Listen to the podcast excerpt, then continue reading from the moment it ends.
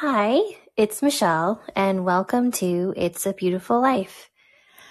So, I've been away again for a little while, um, mostly because I'm very busy being a mom and um, sort of enjoying the fall. But I did want to come back and sort of continue my story on my walk with Jesus and um, how I left Buddhism behind and um, turned to a faith in the Lord. So here it goes. Um, in 2006, um, I was about 21. And at that point, I had um, just left an internship in Menlo Park, California. Um, and I was in between community college and four year university.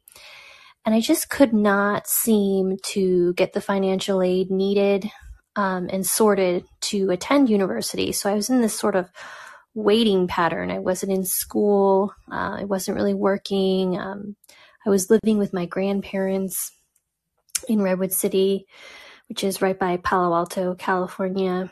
Um, and just kind of was in this place where I was not in a great place. And I kept praying and I kept, you know, asking God to help me in this situation, like get me to my four year university, help me with this financial aid. And things just were not happening for me. But one thing I didn't understand is that when you do become a believer, you also have to sort of address yourself in your own sin and say, you know, how am I living my life? Am I living a life that God wants me to. And at that point, I really wasn't. I was partying a lot, um, hanging out with my boyfriend, and um, kind of being immoral. And I just, the two and two did not go together, that my faith in Jesus and my behavior sort of were intertwined as well. Um, but anyway, long story short, I ended up um, getting pregnant and I was 21 and had no money, no job, no school, living at my grandparents' house, who were very strict Catholics. And I was like, what am I going to do? I mean, how, where am I going to go from here? So, uh, at the urging of my boyfriend, I went to Planned Parenthood and, um, you know, they said, Miss Ruiz, that's my maiden name, are you ready for your procedure? And I said, Procedure, what do you mean? And they said, Your abortion. And I said, No, I'm so sorry. I, I can't do that. I, I was raised in a Catholic family and I just don't believe in that. And I don't know where those words came from because I was fully planning on going through with it.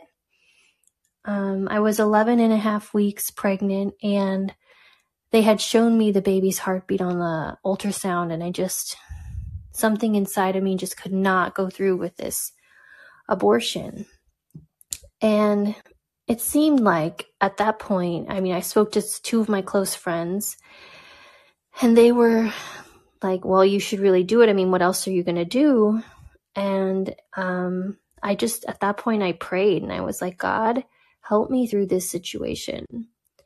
And interestingly enough, he showed up and um, Unfortunately, I ended up having a miscarriage at 12 weeks, which was very painful very emotional. Um, and then um, shortly after, I, I my financial aid went through for my four year university in San Francisco, and my um, I got a job, a, a good job actually, working for a magazine when I wasn't in school. And I got an apartment in a very desirable neighborhood in San Francisco, all within the same week. And it just sort of was like turning to God in my most vulnerable point and saying, Listen, I recognize my sin. I'm sorry. And can you help me in this situation? And he really showed up and he really helped me. And I would not be where I am in my life today, married, um, and, you know, the person that I am if I did not go through this particular experience. So, you know, I'm just sharing this because, you know, you can be a believer in Jesus Um, and my ex, my next door neighbor used to say, you can have fire insurance, you know, knowing that you're saved by the Lord, but you can spend your life not walking with him. And at that point, when I was partying a lot and being very promiscuous, I was not walking with the Lord. But he did have a way of bringing me back and putting me on the right path.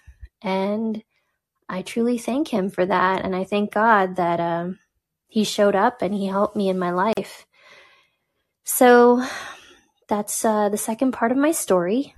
Um, I'm, at this point in my story, I'm 21 and living in San Francisco and going to a four year university and um, kind of tried to put my partying behind me, but you know, that was difficult.